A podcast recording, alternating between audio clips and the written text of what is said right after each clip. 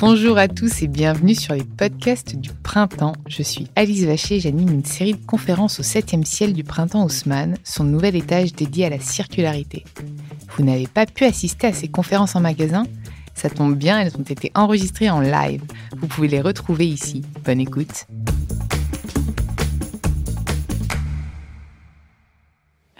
Bon, bah, ce soir, euh, ici, au printemps, on a organisé plusieurs rendez-vous pour parler de consommation responsable. Et ce soir, on va faire un focus sur la food. Et j'ai le plaisir d'avoir à mes côtés Nina Métayer, chef pâtissière engagée, passionnée, reconnue. D'ailleurs, je pense que vous êtes trois quarts ici pour elle et pas pour moi, hein, soyons honnêtes. Donc, Nina, je vais t'essayer de présenter et puis bah, me parler euh, de toi, de ton parcours. Euh, voilà. Alors, bah, bonjour et euh, bonjour à tous. Euh, je suis très contente d'être là. Merci pour l'invitation. Et euh, voilà, donc je m'appelle Nina Métayer, je suis chef pâtissière, j'ai 33 ans. Pour résumer un petit peu mon parcours, j'ai commencé après un bac littéraire, je me suis lancée dans la boulangerie il y a à peu près 17 ans. et puis ensuite, bah, j'ai fait un apprentissage en boulangerie. Je suis partie travailler en Australie euh, et en revenant d'Australie, je suis arrivée à Paris et je me suis formée en pâtisserie. J'ai travaillé euh, au Meurice, au Raphaël, au grand restaurant avec Jean-François Piège et au café Pouchkine. Et je suis indépendante depuis maintenant trois ans. Et j'ai ouvert la délicatisserie il y a un an. Donc voilà, c'est ma boutique en ligne. Euh, donc on a commencé en 100% digital. Maintenant, nous avons aussi un corner au printemps. Donc au printemps du goût, au huitième étage, euh, du côté homme euh, voilà, pour résumer un petit peu. Beaucoup de choses. Oui.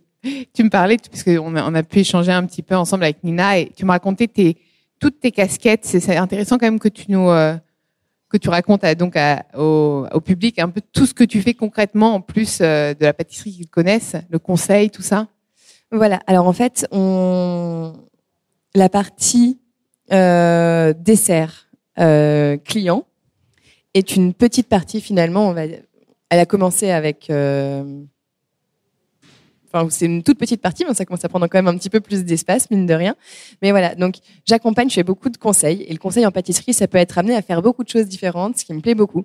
Euh, c'est pour ça aussi que j'ai décidé d'être indépendante. C'est pour pouvoir bah, me lancer dans toutes ces aventures qui sont passionnantes. Euh, donc la pâtisserie, c'est un métier où il y a, euh, y a des milliers de branches dans la pâtisserie. C'est ça qui est incroyable. C'est-à-dire qu'on a des choses qu'on n'imagine même pas. Euh, donc ça peut partir de la création de pâtisseries, de restaurants. À Londres, par exemple, j'ai ouvert, euh, j'ai participé à l'ouverture euh, d'un restaurant, d'une boulangerie, d'une pâtisserie. Donc à la conception des laboratoires. Euh, voilà, il y a juste des plans, on dessine, je commande les, les, bah voilà les tout, les, réfrigérateurs, les congélateurs, on met en place le four, on, on construit les murs. Enfin même il y avait un moulin, on a mis en place un moulin. Voilà, jusqu'à la conception de la boutique, puis ensuite euh, bah, la, formation des, gens, euh, la conception des recettes, et puis la mise en marche de tout ça. Euh, et puis après, voilà, donc là c'est des ouvertures. Moi j'adore les ouvertures parce que je trouve que c'est un peu le début d'une aventure. c'est on construit quelque chose. En fait, il y a rien. Et puis quelques semaines, quelques mois, ça peut être quelques années après, il existe des gens qui qui viennent, qui vivent des moments dans un endroit. Et, euh, et en fait, tous ces moments-là, on les a pensés, on les a réfléchis, on les a construits. Euh, on est passé par des moments de difficulté. C'est toujours un peu dur les ouvertures parce qu'on passe par des... Euh, voilà, on, c'est pas simple, c'est les moments les plus durs et c'est les moments les plus passionnants et, c'est la plus grande gratification qu'on a à la fin quand on voit euh, bah, ces, lieux prendre vie. Donc voilà, donc je peux participer à plusieurs ouvertures comme ça, un petit peu beaucoup à à chaque fois, c'est avec des gens. Euh, bah, c'est des histoires de femmes et d'hommes, en fait, des histoires d'humains le plus important, je pense, en pâtisserie, parce que quand on fait des gâteaux, on fait des gâteaux pour rendre les gens heureux, pour donner un petit peu de. Voilà, c'est quelque chose d'assez simple, des gâteaux, en fait. Hein. On mélange des ingrédients, euh, et puis en fin de repas, on a, on a bien mangé, mais on a envie euh, de se faire plaisir, et on mange un petit truc sucré. Donc, c'est pas du tout essentiel, mais en fait, c'est super essentiel parce que sans ça, bah, on serait moins heureux. Alors pas forcément la pâtisserie, mais tous les moments de plaisir qui se touchent à la fin. Il y a d'autres choses que la pâtisserie. Il y a, enfin voilà, il y a plein de choses qui sont pas essentielles et qui sont très très importantes et qui sont en fait super essentielles parce que comme c'est pas essentiel, bah, ça devient essentiel pour être euh, pour ces moments de, de, bonheur où on va pas réfléchir. Voilà.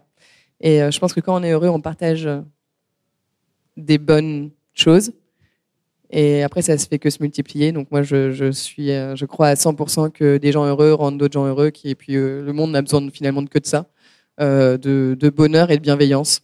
Voilà. Donc en fait, plus que la pâtisserie, pour moi, la pâtisserie, c'est un moyen pour essayer de partager du bonheur, de la bonne humeur, de la bienveillance et puis voilà, des bonnes choses. Et j'aurais pu aussi faire des pizzas, enfin, j'en sais rien. Mais voilà, j'ai choisi la pâtisserie. Et qu'est-ce qui fait que c'est quoi la touche Nina Métayer?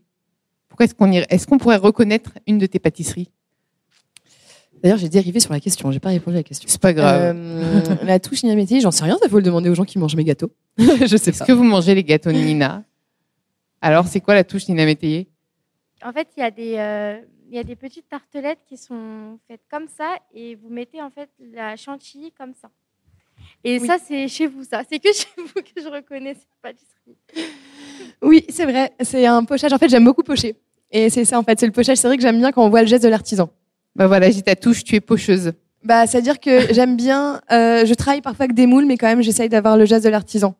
Euh, même si tout n'est pas parfait, c'est pas grave. Voilà, je préfère qu'on que mes équipes euh, prennent du plaisir à la fin. On n'est pas là que pour démouler et que pour faire des, des de, de glaçage sur un gâteau. Euh, j'aime bien qu'on prenne tous du plaisir. Que en plus chacun a sa signature. Moi, je sais que dans la vitrine, qui a poché le matin, euh, même si je suis pas à la fournée, euh, je sais qui a poché les tartes choco, qui a poché les tartes, voilà, et, et je peux dire exactement parce que chacun a sa signature, a son écriture, et c'est ça qui rend qui rend ces pâtisseries jolies parce qu'elles sont pas, euh, elles ont parfois des petits défauts, elles ont parfois euh, un pochage, bah, un peu plus, voilà, un peu plus rond, un peu moins rond, enfin voilà, et en fait c'est ça qui donne la touche, qui, qui, qui rend, qui donne de la vie à ces petits gâteaux. Elles sont authentiques. On sent beaucoup Ouais. d'amour et de passion dans ce que tu dis. Et j'ai et pour le produit même, puisqu'on va parler aussi de consommation responsable, aujourd'hui, on est face à des enjeux écologiques, etc., euh, etc. Enfin, des enjeux écologiques euh, et humains globalement. Donc, quand- comme tu aimes l'homme, tu aimes aussi la planète. J'imagine que tu veux faire en sorte que tes, pâtisseries- que tes pâtisseries aient le moins d'impact possible sur l'environnement. Exactement, c'est très important pour moi. Euh, j'ai eu de la chance d'avoir été dans une famille qui qui qui, qui était bah, très responsable depuis. Voilà, moi, je, mes, parents ont toujours fait très attention à ce qu'on consommait, comment on le consommait, à pas jeter, euh, voilà.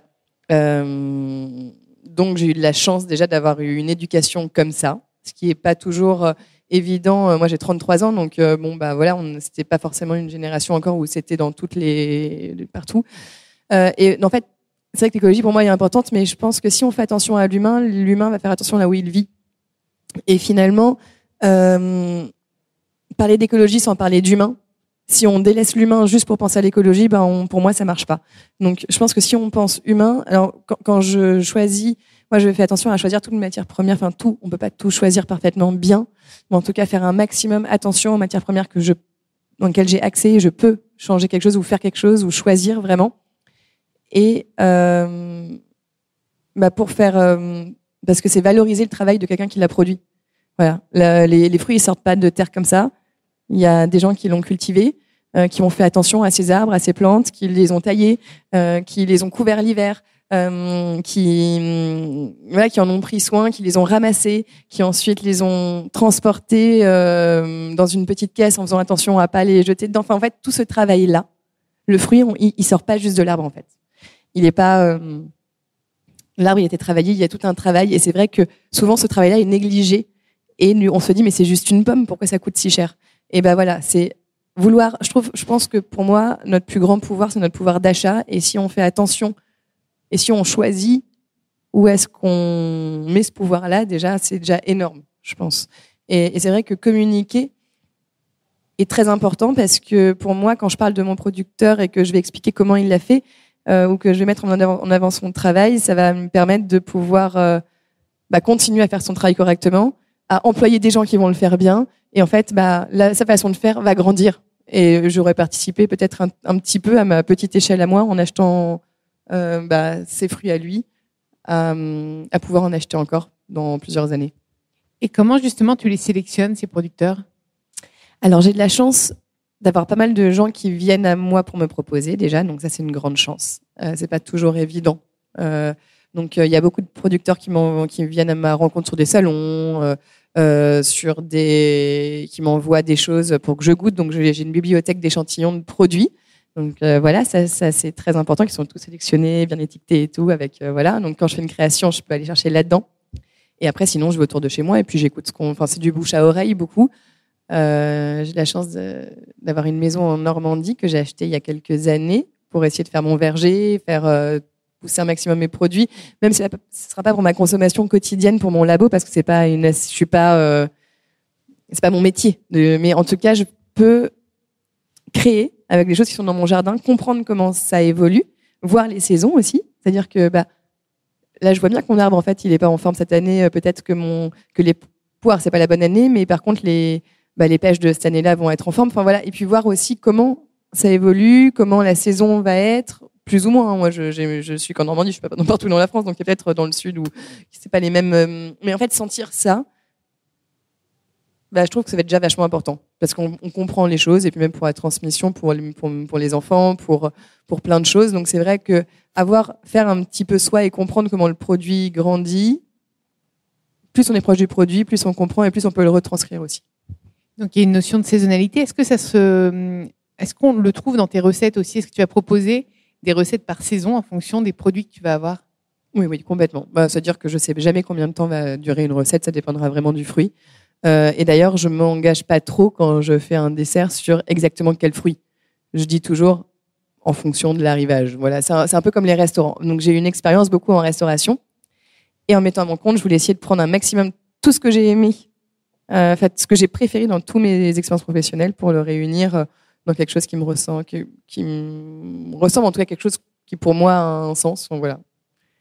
Et dans tes engagements euh, écologiques, il y a aussi ce, euh, cette boutique en ligne finalement sur précommande qui fait qu'il n'y a pas de gaspillage ou très très peu. Enfin, tu me disais euh, que le reste, tu, tu avais des applications, etc. Tu peux me parler aussi de cette démarche?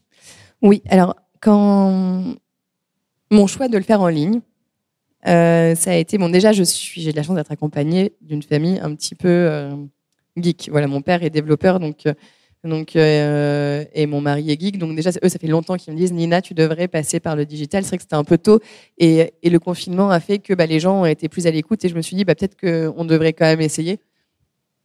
Euh, et ça nous permettait aussi de voir comment les gens réagissaient à ça, essayer de voir si ça prenait, si les gens étaient, parce que c'est quand même un engagement énorme des gens. Ça veut dire qu'ils vont sur le site internet, qu'ils vont choisir un gâteau sur une photo, euh, qui vont choisir un endroit de collecte avec une heure ou une, livraison, mais avec une heure précise, un jour précis, organiser quelque chose. Euh, ils vont prépayer quelque chose qu'ils n'ont pas encore, et après ils vont se déplacer. Donc en fait, il y a un engagement qui est énorme. Je me suis dit, est-ce que les gens sont prêts à faire ça pour acheter des gâteaux? C'était déjà pas évident. Euh, et du coup, oui. Et, et c'est vrai que je remercie énormément mes clients. Et donc euh, pour remettre l'humain, parce que comme l'idée c'était de mettre l'humain vraiment au centre de l'aventure, et faire attention à tout le monde, sans négliger qui que ce soit sur le passage. Si on veut faire plaisir à des gens, donner des gâteaux à des gens, et qu'à la fin on a rendu malheureux des gens au passage, je trouve que en fait on, bah, ça n'a plus de sens. Donc l'idée c'était de pouvoir mettre l'humain au centre de l'aventure, faire attention aux producteurs. Je dis producteur avant le produit, parce qu'en fait si on fait attention au producteur, il fera attention au produit. Euh, donc je préfère dire producteur, productrice. Euh, ensuite mes équipes, qu'elles soient contentes et heureuses de travailler, euh, surtout pas voilà, je veux qu'elles prennent du plaisir parce que avoir des équipes heureuses, c'est avoir des bons produits. Euh, si voilà, ça c'est assez simple aussi. Euh, moi, être contente au passage et rendre mes clients contents. Voilà, c'était c'était le but. Et pour ça, euh, eh bien, j'avais pas envie de tirer sur qui que ce soit de ces gens-là. Mais je voulais proposer des produits qui soient quand même abordables, avec la meilleure qualité qu'ils soient, un peu comme j'étais formée dans des très belles maisons. J'ai eu la chance d'avoir, voilà, avec euh, avec beaucoup de temps de main d'œuvre. Euh, et je me suis dit, pour l'instant, à Paris, est-ce que, puis je suis toute petite, je commence, je veux être indépendante, je veux pas d'investisseur, je veux, voilà, je veux vraiment pouvoir être libre de ce que je fais. C'était très important pour moi d'être complètement libre. Sinon, pour, autant être salarié. euh, voilà, donc vraiment, je voulais euh, me dire, bah, si je veux utiliser ce produit-là, même si ça coûte très cher, bah, je l'utiliserai et c'est moi qui décide. Euh, et tout ça a un prix, donc on peut pas mettre tout d'un coup. Et c'est vrai que je me suis dit, est-ce que la boutique, pour l'instant, c'est vraiment ce qui est le plus important? Euh, Parce que la boutique, ça veut dire remplir une vitrine de gâteaux. Euh, les consommations électriques qui sont énormes, les consommations euh, bah, de, de, plein de choses qu'on n'imagine pas en fait. C'est un, pour, pour avoir ouvert beaucoup de boutiques pour d'autres personnes, je sais exactement combien ça coûte. Et avant de pouvoir euh, se rémunérer même pas correctement, se rémunérer, euh, avant de pouvoir euh, avoir euh, les produits sans, sans. Moi, j'ai jamais regardé le prix d'un produit d'une matière première. Ça, je ne veux pas regarder le prix d'une matière première. Pour moi, le producteur, il me dit ça vaut ça et c'est mon travail, voilà. Eh bien, ce sera ça. Et, et quitte à voilà, quitte à enlever un peu de temps de main d'œuvre à la limite, on va mettre à la place de mettre six recettes dans un gâteau, on va mettre trois. Mais le produit, s'il est bon, on n'a pas besoin de le travailler. Euh, voilà. Et donc ça, c'est un petit peu mon expérience restauration qui m'a fait euh, euh comprendre, bah, ou comprendre, enfin choisir cette façon de travailler. Je vais un peu dans tous les sens, désolé. Euh, voilà. Et donc du coup, euh, voilà. Et donc du coup, je me suis dit, bah, déjà, tout, si on enlève tout ce qu'on jette au quotidien dans une vitrine, bah, peut-être que j'aurais déjà un peu plus de marge et j'aurais peut-être les moyens de pouvoir mettre un petit peu plus de temps dans mes gâteaux, un petit peu plus de, encore plus de bonnes matières premières et avoir le temps d'aller sourcer mes matières premières parce que ça, c'est pareil. Aller se déplacer chez le producteur parce que moi, mon, producteur de rhubarbe, il, il, il vend pas à Rungis et il va pas venir me livrer euh, sa rhubarbe. Donc, il va falloir que hum, je prenne le temps d'aller chercher ma rhubarbe, d'aller organiser tout ça, lui demander, bah, écoute, est-ce que tu peux me prévoir euh, euh, tant de rhubarbe euh, et tant de fleurs de sureau pour telle date? Enfin voilà, tout ça, ça demande du temps. c'est un temps que si jamais j'avais une vitrine à gérer, une boutique avec beaucoup de, gros afflux, bah, ça aurait été plus compliqué. Donc voilà, j'ai fait les choses petit à petit tant que je peux les faire, et on grandira ensemble avec mes clients. Voilà, je veux pas, je veux le faire pas aller trop vite, et donc ça me permet aussi de faire des choses à côté qui, qui me permettent aussi euh, bah, de, de faire, euh, voilà, d'aller dans d'autres euh, dans d'autres directions de cette pâtisserie uniquement boutique, mais aussi d'avoir bah, d'avoir un impact ou en tout cas essayer de faire des choses différentes qui ont beaucoup d'importance pour moi aussi, qui me font grandir aussi. Et voilà. Il y a une vraie notion de qualité versus quantité, et finalement la consommation responsable serait pas aussi de moins consommer, de mieux consommer? Bah pour moi déjà, si on enlève tout ce qu'on jette, bah en fait, on peut consommer énormément des meilleures choses, c'est-à-dire que plus rien n'est cher. Parce que déjà, maintenant, j'ai arrêté de remplir mon frigo. Mon frigo est toujours vide. Ou alors j'ai trois trucs dedans, mais au moins je suis sûre que je ne jette rien. C'est-à-dire que je, vais, si j'ai besoin de dîner, bah, je vais acheter euh, mes deux légumes et, euh, euh, mon petit sachet de riz en, en, vrac, et puis après c'est fini. en fait, je sais que je vais manger ça. Je sais que pour trois personnes, j'ai besoin de à peu près 150 grammes, 200 grammes par personne de temps, et en fait, je n'ai pas de perte. Je sais exactement ce que je vais consommer. Il n'y a rien qui se périme dans mon frigo. En plus, j'ai plus d'espace dans ma cuisine. Elle est beaucoup plus vide qu'avant. Euh, et euh, j'ai l'impression d'avoir gagné des mètres carrés à Paris. C'est incroyable. je vous assure que quand on commence à vider des trucs, on a l'impression qu'on est dans un palace avec nos petits mètres carrés parisiens. Euh, voilà, donc après c'est une façon différente de voir les choses. Je, pense que maintenant, si on a moins besoin, il y avait une époque où on a besoin de remplir. Enfin, je sais que mes parents étaient très contents, euh, même, même eux qui ont comme une consommation très responsable, euh, on était quand même assez contents d'avoir des chats. Je parle pas trop de mes parents parce que c'est vrai que non, peut-être pas eux, mais d'avoir des chariots remplis. Mais moi, quand j'ai commencé à gagner mes sous et tout, j'avais, j'étais contente d'avoir mon chariot rempli. J'avais l'impression que j'avais réussi, que voilà. Et en fait, maintenant, on arrive dans, une, dans un moment inverse où on se dit bon bah voilà, je, je mets deux petits ingrédients et j'arrive à me faire plaisir et, et j'ai pas besoin de plus en fait parce que j'ai le temps de les cuisiner et voilà. Est-ce que tu as l'impression que la demande du consommateur, euh, elle évolue aussi? Est-ce que parfois il te demande est-ce que c'est bio? Est-ce que de d'où vient euh, cet abricot euh, Ah oui, oui, vraiment. Bah, de toute façon, je pense que et mes clients à moi aussi sont très à l'écoute de ça et je leur en remercie. Euh, parce que je pense que s'il y a cet engagement-là, c'est qu'ils sont à l'écoute et puis tout le monde est à l'écoute. Et donc du coup, c'est vrai qu'on me demande beaucoup en conseil euh, là, je fais beaucoup de conseils aussi où je peux développer en marque blanche. Euh, je peux aider des et puis parfois c'est des grosses industries. Euh, et ça, c'est bien aussi de rentrer avec certaines grosses industries pour les aider à essayer de faire mieux. parce qu'il faut pas non plus, faut pas être enfin, faut pas toujours montrer du doigt. En fait, faut pas voir le mal partout. Je pense qu'il y a des gens qui ont envie de bien faire. Et je pense que les consommateurs, et ça part des consommateurs, parce que les grosses industries, si elles veulent changer, c'est que leurs consommateurs veulent. Et je trouve que c'est déjà vachement bien. Euh, et donc, du coup, elles sont obligées d'agir aussi. Et c'est vrai que euh, je travaille pour certaines marques qui sont quand même des, jolies marques. Hein. Je ne vais pas, citer des grosses avec lesquelles je ne travaillerai pas, mais euh, voilà, qui ont envie de mieux faire, qui ont envie d'enlever leurs additifs, qui ont envie d'enlever leurs conservateurs. qui ont envie de mettre aussi du sourcing produit.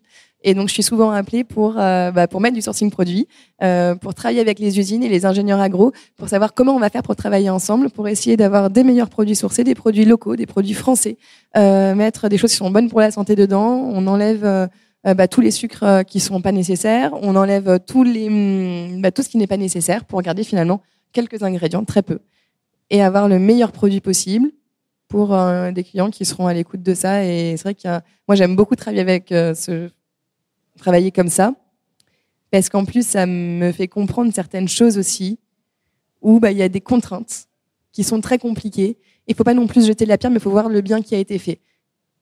Moi, j'aime pas trop critiquer, je préfère valoriser ce qui a été fait. Euh, voilà.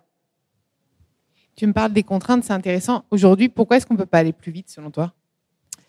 Parce qu'on doit agir tous ensemble et que euh, c'est l'union qui fait la force. On peut pas. Euh, il faut, il faut vraiment qu'on.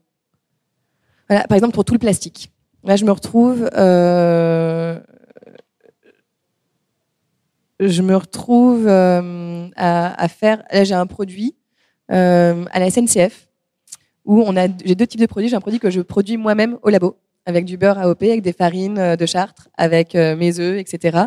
Et donc, c'est des brioches qu'on produit nous-mêmes parce qu'on n'a pas réussi à trouver encore euh, l'usine qui pouvait nous produire ça avec notre levain de lait, avec euh, ça au prix à laquelle on devait le sortir. Donc, on le fait nous-mêmes.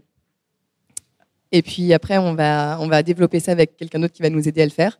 Euh, parce que c'est énorme, c'est très, c'est beaucoup de quantité. Pour mon équipe, c'est pas forcément, enfin, c'est pas notre métier, mais il y, y a des choses sur lesquelles on va, voilà. Et puis il y a des choses sur lesquelles je vais travailler avec des usines pour certains autres petits gâteaux où je leur ai fait rentrer dans leur liste d'ingrédients sourcés chez eux qui vont utiliser maintenant bah, des bonnes farines, du bon beurre, des bons œufs qu'avant ils n'utilisaient pas. Et en fait, ça fait partie un peu de la règle du jeu aussi. Alors, les produits vont être un peu plus chers à la SNCF. Donc, si vous achetez mes gâteaux, ils vont être un peu plus chers. Mais il faut savoir aussi pourquoi on les achète. Euh, et à la limite, mettre quelques euros de plus, euh, le client a le droit de choisir. Il a le droit de pas les acheter. Euh, il a d'autres produits. Il n'y a pas que ça. Euh, mais c'est vrai que communiquer sur l'effort qui est fait aussi, bah, c'est important. Et je pense que c'est en agissant ensemble. Alors moi, par exemple, sur le plastique, on a essayé d'avoir des choses qui étaient complètement euh, sur la cellulose, qui étaient euh, complètement biodégradables. On n'a pas réussi parce qu'en fait, ça ne tient pas euh, le froid, ça ne tient pas la conservation qui doit être sur plusieurs jours pour pas jeter. On a une conservation qui doit être de, de 10 à 15 jours, même si on les passe jamais. Mais si jamais on, on diminue, on va mettre à la poubelle 15% ou 20%. Donc, qu'est-ce qu'on choisit? Il faut faire des choix, on peut pas tout avoir.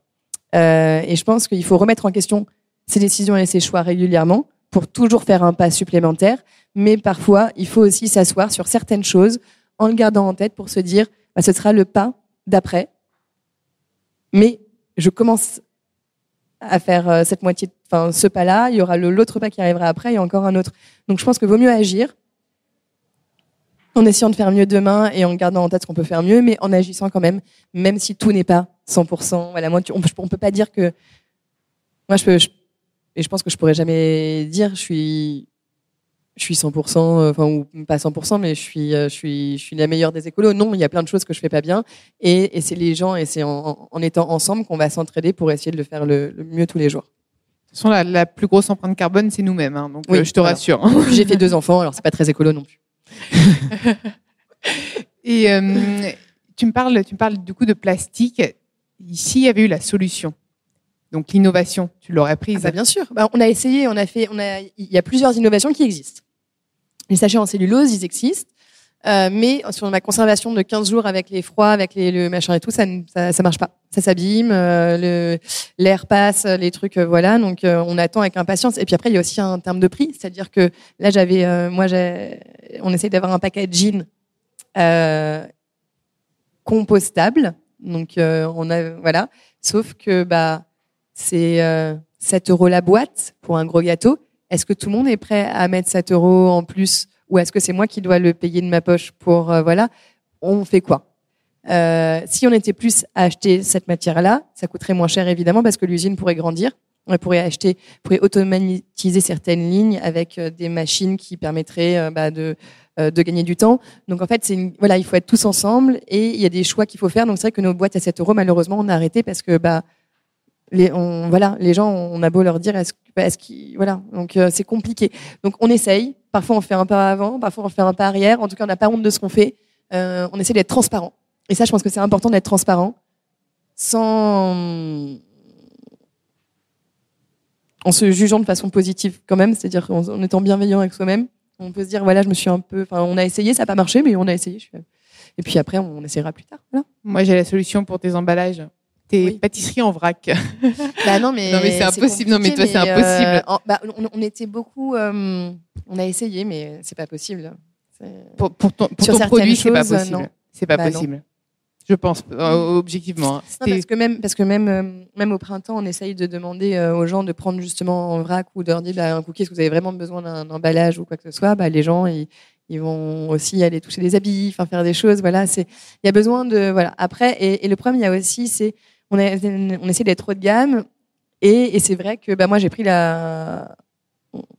J'ai pour l'instant, on a décidé de ne pas faire euh, de, de, de packaging haut de gamme qui coûterait beaucoup plus cher et qui serait pas du tout bonne pour l'écologie parce que quand on peut voir des, des boîtes de pâtisserie euh, sans citer qui que ce soit mais qui sont plus lourdes que le gâteau qui est à l'intérieur c'est un peu compliqué euh, on a plus de poubelles que de gâteaux c'est un peu voilà. Donc euh, c'est vrai que bah, on fait une pâtisserie haut de gamme qui est dans un packaging un peu moins haut de gamme. Après, je pense que les gens sont à l'écoute maintenant et qu'on peut pas avoir non plus tous les clients. Voilà, moi je préfère avoir moins de clients, mais des clients engagés qui sont qui voilà, qui vont comprendre ma façon de faire. Et la sélection naturelle se fait toute seule, je pense. et comment tu arrives à sensibiliser? Tu me parlais, euh, tout à l'heure on échangeait, tu, tu me disais que tu étais une fois par semaine, avant tu étais trois fois par semaine en boutique pour distribuer tes pâtisseries et raconter l'histoire de tes gâteaux aux clients. Et je trouve que c'est quand même euh, assez fascinant de pouvoir faire tout ça avec deux enfants. Euh, le conseil de Superwoman. Euh, alors, je suis bien entourée. Ça, faut le dire aussi. C'est que j'ai la chance de travailler avec mon mari, Mathieu, qui gère mon emploi du temps très très bien. Ça me permet aussi de pouvoir être en pâtisserie parce qu'il gère beaucoup de choses euh, pour moi, qui est euh, tout ce qui est, bah, on a une boîte, donc la comptabilité, les, tous les trucs très très compliqués. Euh, et pouvoir, euh, ouais, donc on est très complémentaires. J'ai une famille qui m'aide beaucoup, qui m'aide avec. Ouais, j'ai une belle-mère formidable, des parents formidables et des enfants qui sont en plus sympas. Donc bon, on a une famille plutôt sympa, donc on arrive, on est juste un peu fatigué mais de bonne humeur, donc ça passe. Mais je dis pas que tout est parfait. Hein. Parfois, je rentre à la maison, euh, j'ai juste envie aussi euh, d'aller me coucher sans voir personne. Euh, voilà, comme tout le monde en fait. Et puis après, bah, j'essaye de faire tout ce que je fais avec la, bonne humeur et je pense que déjà ça donne, ça aide. même quand je me lève le matin que j'ai pas envie, je, mais si je suis très heureuse de me réveiller et quelques minutes après ça va quand même mieux. et donc tu arrives à transmettre cette bonne humeur dans toutes tes pâtisseries. Eh bien, c'est très important. Moi, je dis à mes équipes, parce que je ne suis pas toute seule à les faire. Je suis souvent, bah, je suis au labo, euh, comme tous les matins, en général, de 4 heures à 8 heures pour faire la fournée avec eux. Je vais pas dire tout le temps parce que je fais quand même, je peux être parfois euh, être amenée à être à l'international, etc. Mais, euh, et puis, je passe au moins de 3 jours au labo avec eux, j'essaye. Et par contre, ce qui est très important, c'est justement de leur transmettre ça, c'est que chaque gâteau est unique. Il faut pas, on n'est pas en train de faire de la chaîne, on est en train de, on fait un gâteau comme si c'était le premier et le dernier qu'on allait faire et on y met de l'énergie. Parce que si on commence à pas, en fait, quand on finit un gâteau, si on si on si on n'aime pas le faire, et eh ben ça va se sentir d'une manière ou d'une autre. Voilà. Et puis même pour eux, c'est beaucoup plus agréable. Et c'est quoi tes prochains projets? Euh, Il y en a beaucoup. Euh, prochain projet, j'ouvre plusieurs un qui a beaucoup de sens peut-être pour toi. Comment? Un, un qui a beaucoup de sens peut-être pour toi. Un qui a beaucoup de sens. Bah alors, euh, je me suis lancée, mais alors ce qui est compliqué, c'est que je me suis lancée, on n'a toujours pas de date, etc. Je me suis lancée dans le concours euh, meilleur ouvrier de France en pâtisserie. Et il n'y a jamais eu de femme qui l'a eu.